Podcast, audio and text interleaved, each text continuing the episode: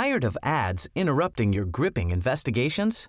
Good news. Ad-free listening is available on Amazon Music for all the music plus top podcasts included with your Prime membership.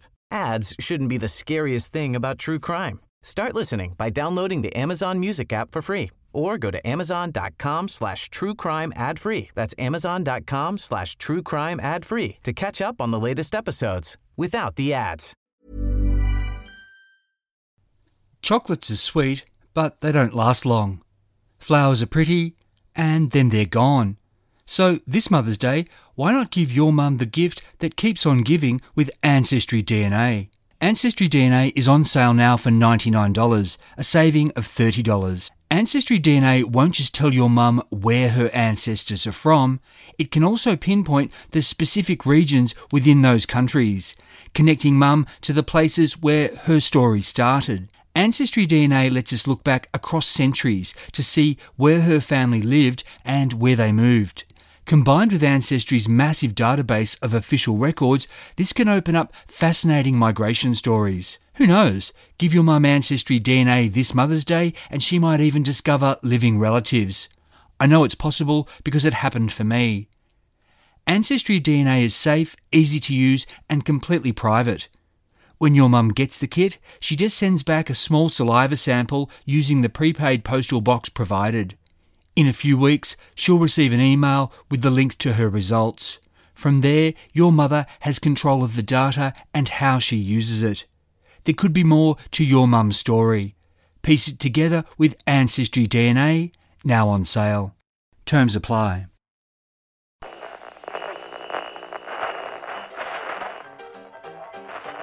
It's the third week of January 1924 and excitement is in the air in Melbourne. The first ever radio broadcast is about to be made in the city, sending popular musical comedy actress Josie Melville's sweet voice through the ether. But in the suburb of Richmond, a young man has already been hearing wireless messages. They're not the joyful crackle of songs transmitted by an amazing new technology. These sinister whispers are part of a complex conspiracy. The man's being watched. He and his family are being talked about. Whenever he's asleep, his mind is being controlled. These enemies, they've been stalking him for years. They haunted him in America. Now they've followed him to his hometown of Melbourne. He's tried to fend them off with books, his studies, his translations, his mathematics. Nothing's worked. Now he's going on the offensive. I'm Michael Adams and this is Forgotten Australia.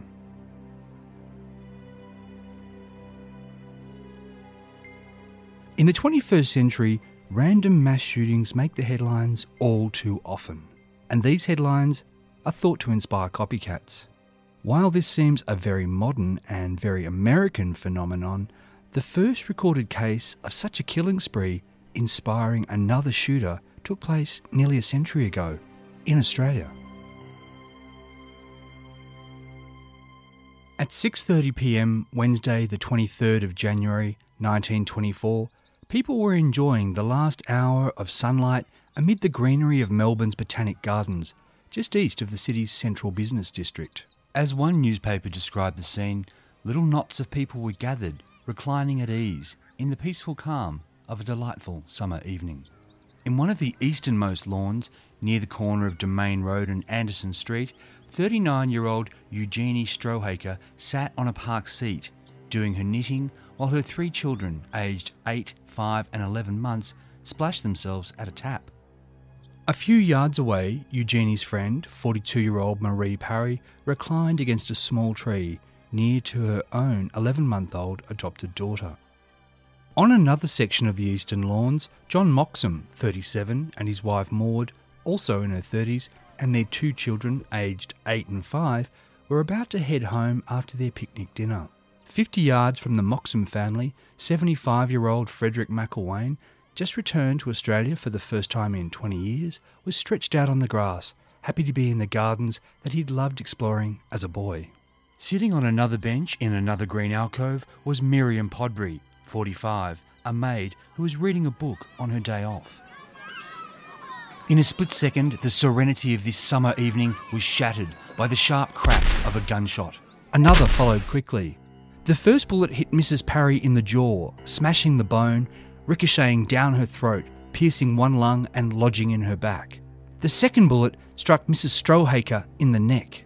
Not far away, two off-duty police constables heard the shots, but they thought it was the groundskeeper shooting the cormorants that raided the garden's ponds for fish.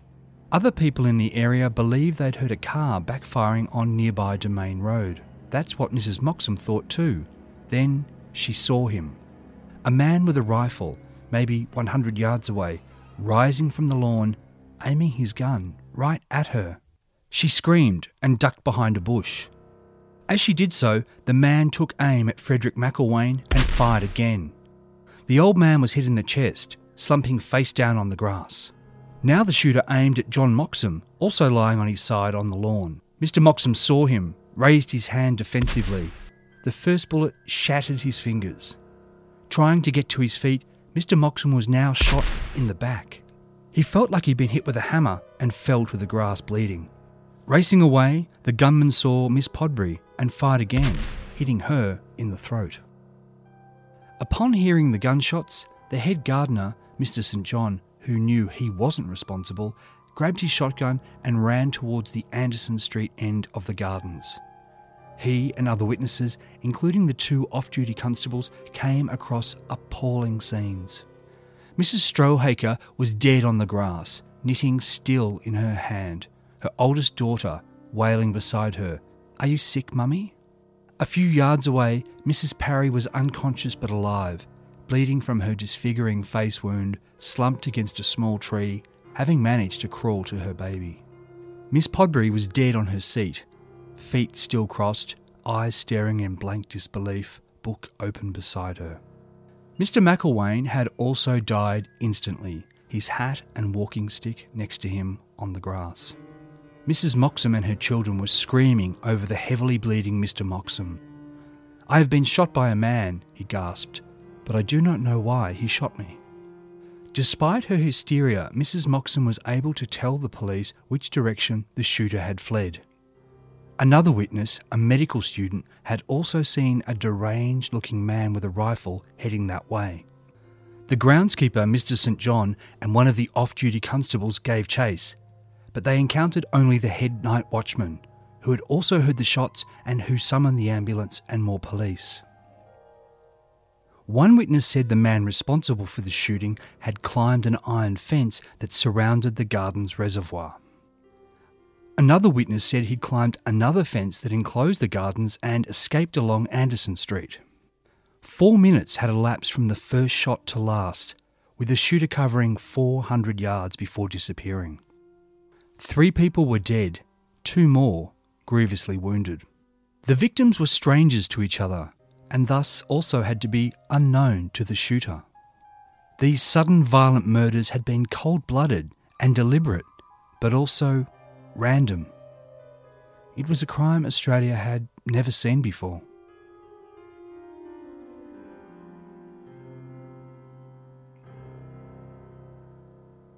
Close to the Botanic Gardens, a pair of special constables had been informed of the shooting and were looking out for a man with a rifle. What they encountered instead was a chap who just seemed agitated.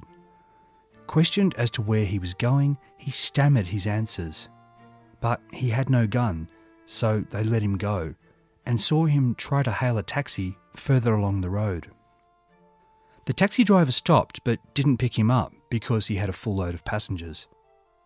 The taxi driver later said the young man implored him to bring back more police because he could show them where the shooter was.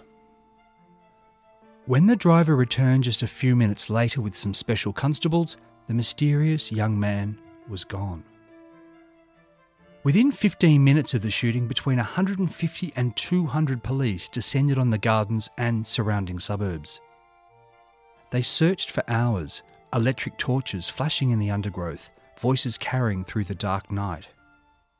Anyone bearing even a remote resemblance to the fugitive in surrounding streets and suburbs was stopped and questioned, but no trace was found of the shooter.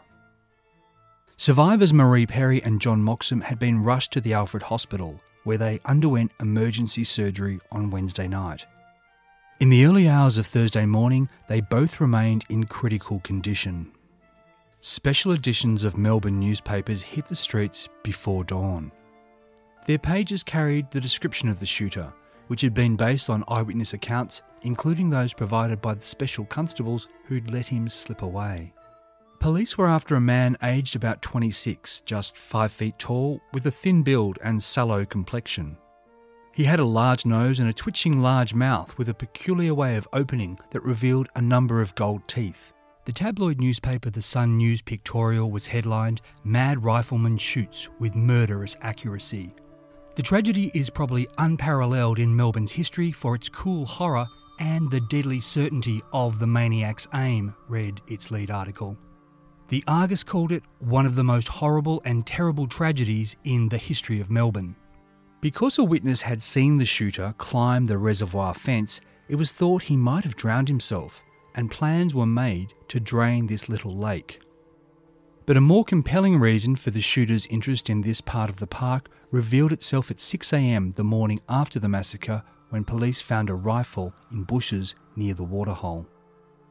The gun was still loaded with 4 cartridges, and more were found nearby in an ammunition box. The bullets were of the dum-dum style, the soft nose meaning they flattened on impact, inflicting deep, wide wounds. Typically, they were used long-range against big game like kangaroos. At short range against humans, they were devastating. Brown paper and twine, the sort used as store wrapping, was also discovered. Near to where one of the women had died, further discoveries were made. Exercise books, 2 books about motorcycles, and a bottle of rifle oil. When the water level in the reservoir was lowered that morning, searchers didn't find the body of a remorseful suicide. The murderer was still out there. The way the shooter had moved around and his horrifically deadly marksmanship led police to believe he had military training. Not that that narrowed the suspect pool too much. Nearly 250,000 Australian men had come home from the Great War. The massacre took place less than 3 months after the police strike that led to the weekend of rioting, looting, violence and murder in Melbourne that we explored in episode 2 of Forgotten Australia. Not one of the 636 police who had gone on strike had gotten their jobs back. That meant the force was still seriously understaffed. Public trust was low, with one newspaper unfairly suggesting that more patrolling beat cops might have prevented the tragedy by identifying the maniac before he struck. Several of the city's top cops took control of the case. The most visible was Senior Detective Frederick Piggott, a man with a stellar reputation, having recently solved 2 sensational homicide cases. It was Senior Detective Piggott who would brief the newspapers, and through them, try to reassure Melbourne that everything possible was being done to bring the killer to justice. Yet this top cop had his work cut out for him. Dr. Ernest Jones, Inspector General of Asylums, believed the shooter was suffering paranoia, likely chronic systematic delusional insanity. Such a man, Dr. Jones said, would be more crafty and difficult to run down than a frenzied man who might commit suicide after such a violent outburst. Senior Detective Piggott now had a valuable clue. The gun from the bushes near the reservoir was an American-made Marlin repeating rifle. Even though the clumsy special constables who found this weapon handled it before submitting it for fingerprint investigation, there was still an inescapable conclusion to be drawn from the gun's condition. It was brand new, which fit with wrapping paper also being found. Senior Detective Piggott and his men set out to interview city gunsmiths. It wasn't long before they found one on Burke Street who, the day before the massacre, had sold the rifle to a man who said he wanted to use it for hunting. There was nothing in his demeanour in the shop to suggest that he was not normal, the gunsmith told the cops. The man had paid £7.10 for the rifle. While buyers needed police authority to purchase handguns, which were concealable and weapons of choice for thugs like infamous Squizzy Taylor, no such restrictions applied to long guns. All a customer had to do was supply a name and address. The man who'd bought the rifle at the Burke Street gun shop called himself N. List and put down his residence as the Victorian Seamen's Institute in the city. The police had what was likely a fictitious name and address. Indeed, inquiries at the Seamen's Institute the following morning turned up nothing. Following a hunch that the man had worked on boats, the police made inquiries at the Mercantile Institute. There, they hit pay dirt. A man named Norman Albert List, born 4th of April 1893 in Melbourne, had been discharged from the steamship Great City on the 20th of September 1923. Taking this name to the city's titles and electoral offices yielded the information that his father, Charles List, resided in suburban Richmond. Three detectives converged on a well-kept weatherboard house that afternoon. The fugitive wasn't there, and instead the police found Norman's father Charles and his sisters Florence and Alma. They hadn't seen Norman since Wednesday morning. He'd now been away for 2 nights. Upon reading about the Botanic Gardens massacre and the description of the shooter, they'd begun to worry.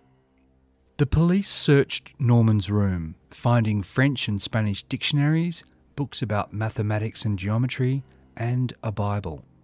They discovered pages from an exercise book like those found at the crime scene. There was also the frame to a safety razor, but its blade was missing. Most incriminatingly, the police found a sales catalogue for a rifle like the one Norman had bought, and handwritten notes about the sort of ammunition he wanted. Interviewing his family, a disturbing picture emerged of Norman List. From an early age, he had loved reading books about travel and adventure and had been anxious to see the world. He was also fond of long, rambling walks. On Boxing Day 1911, at age 17, Norman left home, hiking from Melbourne to Newcastle in New South Wales, a distance of more than 600 miles. And from that port, he worked his passage on a ship to the United States. On the other side of the world, he embraced a hobo lifestyle, tramping in America and in Mexico. He also learned how to shoot at rifle clubs. When the Great War was at its height, Norman travelled to England and enlisted in the British Army to do his duty. After the armistice, he returned to America to work as a ship's steward. Norman had returned to Melbourne just 4 months ago, seeing his family for the first time in 14 years. The boy who'd left was now 30, had an American accent, numerous gold teeth, and 2 tattoos. On his right arm, he had a figure of a dancing girl, and on his left, a kangaroo tattoo. Norman soon lit out, tramping to Tallangatta and to Warburton, where he worked in the timber mills. More recently, he'd worked as a farmhand in Laverton and only left there 2 weeks ago to again stay in the family home in Richmond. While his wanderlust marked him as unusual, what was more disturbing were the family's accounts of his activities and beliefs. A police detective asked Norman's father, "When you saw in the Herald tonight the story of what happened in the gardens, was there anything in it to make you believe that your son had done it?" "Yes," Charles List answered. "He has been queer in his mind for some time." The family told police that Norman thought people were talking about him. The boys he worked with at Laverton, he said, were telling lies about him, his father and his sisters. The same thing had gone on in America. Norman thought people were controlling his mind while he slept, and that someone was sending wireless messages to injure his family. He complained that his enemies in America had a system of radio that advertised him wherever he went, so that people always knew about him before he arrived anywhere. Norman sought solace in mathematics, astronomy, and in trying to translate an English Bible into French. Norman also worried he'd picked up the SIF, that is, syphilis, while in Mexico. But he had already been to a doctor in Richmond who found no evidence of venereal disease. It all seemed to be in his mind. Norman's father and sisters thought he was delusional, but otherwise harmless. And as recently as 2 days before the shooting, he'd said he was going to Warburton again to work in the timber mills. Tired of ads interrupting your gripping investigations? Good news. Ad-free listening is available on Amazon Music for all the music plus top podcasts included with your Prime membership. Ads shouldn't be the scariest thing about true crime. Start listening by downloading the Amazon Music app for free or go to amazon.com/truecrime ad-free. That's amazon.com/truecrime ad-free to catch up on the latest episodes without the ads. On the afternoon of Tuesday the 22nd of January, Norman's father gave him cash in exchange for his final work cheque of £10 12 shillings. This was all the money that Norman had in the world. Norman had dinner at home that night and the next morning told his sister he'd be around for lunch. But he wasn't, and no one in the family had seen him since. Remarkably, no one in his family thought to tell police that Norman had acquired 2 tattoos during his travels. But the police had also failed to ask if he had any such identifying marks. Had that information been known, it could have saved much confusion caused by scores of false sightings. On the 25th of January, the newspapers had a face, a name, a photo, and a life story. "On the trail of mad gunman," read the Herald headline over Norman List's profile portrait. The papers, fed by Senior Detective Piggott, were quick to announce the fugitive had been deranged by too much reading. The Sun's headline was this: "Made mad by much learning, Norman List still wanders in a world of his own." Reporters tracked down people Norman had known recently, but no one had any inkling that anything had been the matter with him. The wife of the farmer who employed him in Laverton said he was efficient, courteous, polite, and no trouble of any kind, though she did say he was a bit of a loner. Workmates he'd planned to see that week in Warburton were surprised when he didn't show up and were shocked to hear what he was alleged to have done. Why had he committed such an outrage? Where was he? And would Norman List kill again? In the Alfred Hospital, the bullet that hit Mrs. Parry had been removed and she was recovering strongly. But Mr. Moxham's wounds were more complicated because the dum-dum bullet had done much damage. With his wife and children at his side, he told detectives what he remembered of the shooting. And looking at his bandaged hand, the accountant said plaintively, "I shall not be able to do any more writing. It's hard luck for the wife and kiddies." Their luck would get harder when he died of his injuries 2 days later, bringing the Botanic Gardens shooting death toll to 4. On the 26th of January, Foundation Day, as Australia Day was then called in Victoria, police debated among themselves as to whether Norman List was alive or dead. Because he was last seen unsuccessfully hailing a taxi driver on an avenue near the Yarra River, some police thought he'd then gone and drowned himself. It was pure speculation, but nevertheless a watch was being kept on the river, in case his body should float to the surface. Senior Detective Piggott didn't believe that Norman List was dead. He thought he'd either left the state already or would try to do so. A watch was being kept on shipping centres, and wireless messages had been sent to all vessels that had left Victoria since Wednesday. Senior Detective Piggott told the public what to do if they saw Norman List or someone they thought might be him. Detain him, advise police, and hold him until they arrived. Citizens unable to effect such a potentially dangerous arrest were told to follow him to his destination and then call police. In the next few days, Norman List was seen everywhere. In 24 hours alone in Richmond, a police sergeant followed up 6 false alarms, the final suspect sitting in a local park proving to be a personal friend of the overtaxed copper. A passenger in a train in Seymour spotted an agitated fellow who burst into tears when the subject of the massacre was brought up. He reported to police that he thought the man looked like Norman List. A truck driver told police he gave a lift to a List, with the man getting out at Footscray, though bound for Geelong. The phone operator at Russell Street Police Station was kept busy around the clock with tips from the public. Clairvoyants offered to assist, but the police declined. Letters poured in from writers describing dreams that foretold the murders and showed where the killer was hiding. Even one of victim Mrs. Strohaker's friends claimed she dreamt about the massacre nearly a week before it happened, her feelings of foreboding preventing her from going to the gardens that day. Why she'd let her friend go to her death wasn't explained. Alienists, as psychologists were then known, also weighed in. A leading alienist reckoned Norman would head for the countryside. If we may assume that List is suffering from persecution or paranoia, he would most likely run away from the hue and cry of the city, the doctor said. Anticipating modern forensic profiling, Melbourne newspaper The Herald thought that the police should pay attention to the alienists. One journalist wrote, "The point is that the alienists know more about the case than the detectives, and large numbers of detectives frankly admit it. The fact which the detectives have practically established, that no motive existed for the shooting of 5 total strangers, points to the paranoid theory."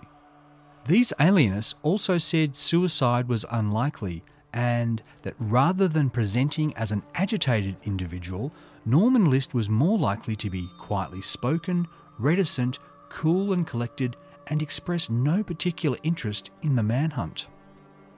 The Herald believed that the police should be listening to the alienists and putting into circulation such a description for country people who might be unwittingly harbouring just such a man. From the dead letter office, police took possession of letters written by Norman List that, the Herald said, made it clear that the job of finding him is as much for experts in mental ailments as for the police. But Senior Detective Piggott wasn't convinced of that interpretation at all, and was sceptical of the help that alienists might be able to furnish. "It is obvious," he said, "that he is not so very mad." "I doubt," Piggott continued, "if alienists, even if we had them working with us, would be very much assistance. If they had the subject here and could question him, they could arrive at some definite conclusion, but failing that, it would all be guesswork, and doctors are not inclined to make guesses." While there had been sightings everywhere, no one had actually seen Norman List. Maybe they should be looking for a different man, or not even looking for a man at all. That was the idea behind the Herald running a photo of List in which an artist had added unruly hair and a thick beard. The Sun newspaper went one better. "Do you know her?" asked the caption on the front page beside Norman List's photo, now doctored to look like a woman.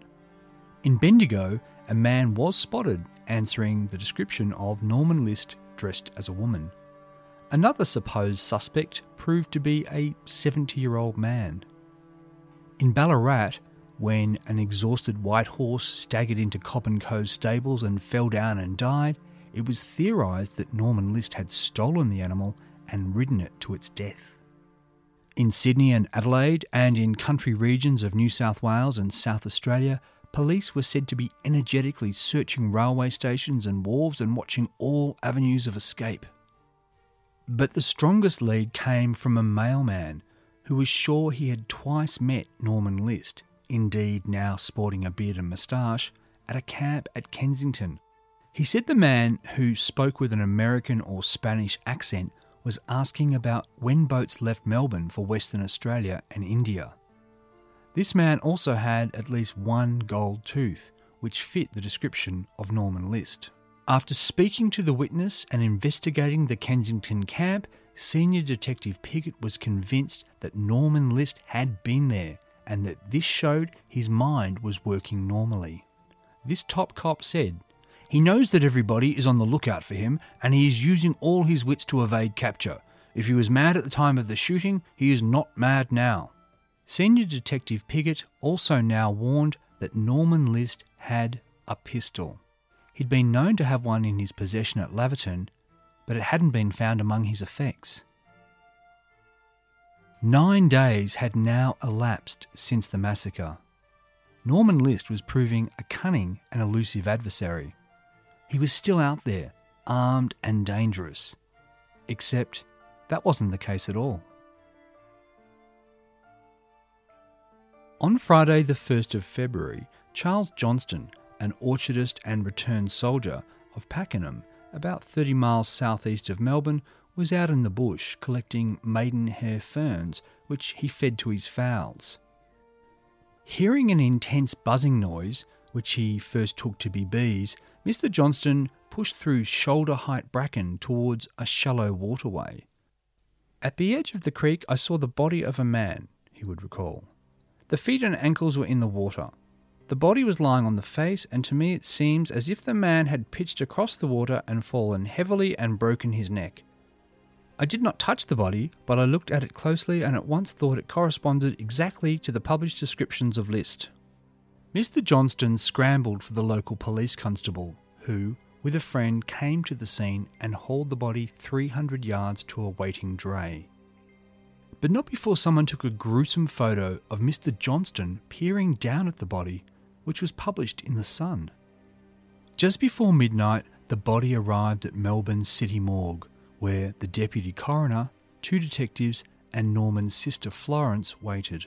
Though the body was in an advanced state of decomposition, Florence List was able to identify her brother by the tattooed figure of the dancing woman on his arm. She was then overcome with emotion and had to be assisted from the morgue. In the right side pocket of the trousers that Norman had worn was a razor blade, likely the one missing from his room. In his fob pocket was a little over £2, indicating he'd barely spent a penny since buying the rifle. But contrary to what Mr. Johnston had thought, Norman List had not fallen and broken his neck. He'd made a deep 2-inch cut in his left forearm and bled to death in that lonely spot. The autopsy suggested that Norman List had been dead 4 or 5 days, making it highly unlikely that he was the man seen in Kensington on the previous Sunday and Monday. While Senior Detective Piggott and the alienists had been right about Norman fleeing to the country, they'd been wrong about everything else. Norman List wasn't cunningly evading the police with cool detachment, as Senior Detective Piggott claimed, and, contrary to what the alienists thought, he was suicidal. An inquest established the facts of the case, including Norman List's mental state, but provided no clue as to what caused his psychological disturbance or provoked him to so methodically murder complete strangers.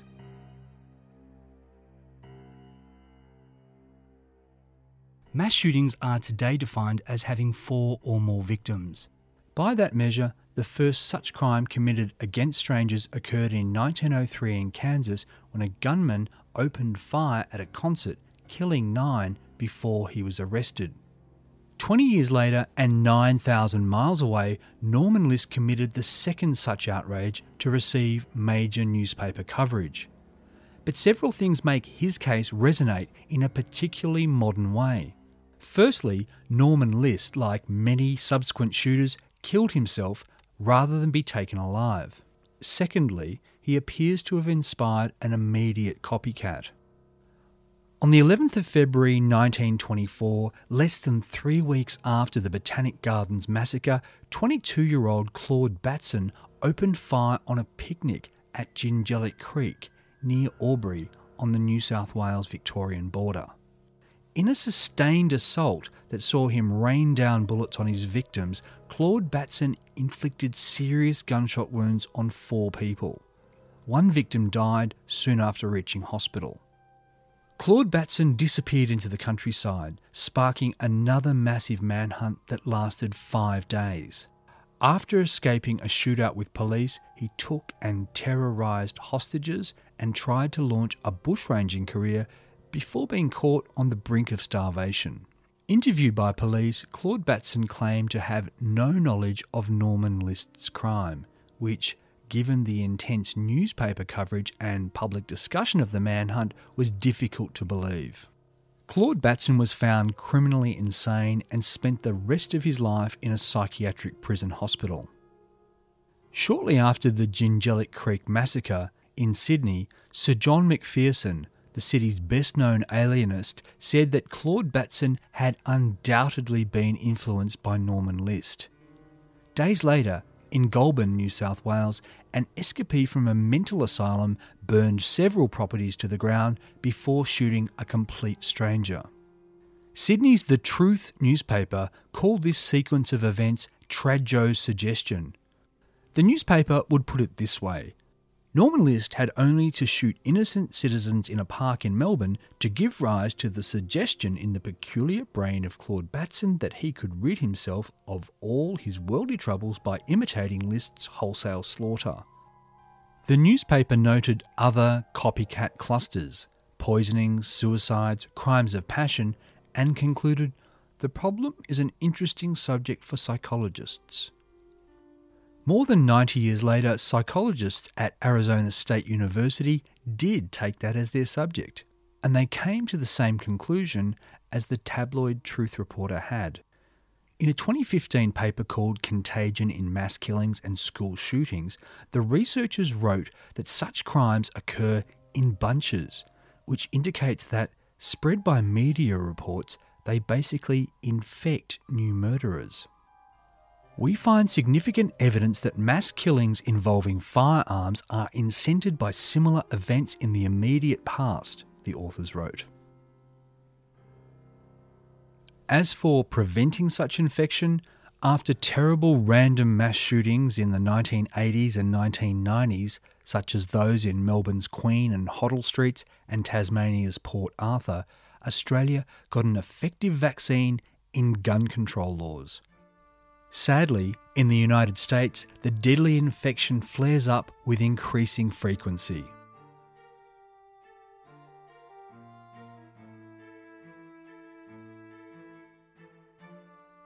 I'm Michael Adams, and you've been listening to Forgotten Australia. This podcast was written and produced by me in Katoomba, New South Wales, Australia, on land traditionally owned by the Gundungurra people. If you liked what you heard, please subscribe, share, tell your friends, and head over to forgottenaustralia.com for more episodes and more information. Please look out for my book, Australia's Sweetheart, which is the story of Australia's forgotten movie star, Mary Maguire. It's published by Hachette Australia in January 2019 and is available for pre-order wherever you get your books. Thanks for listening.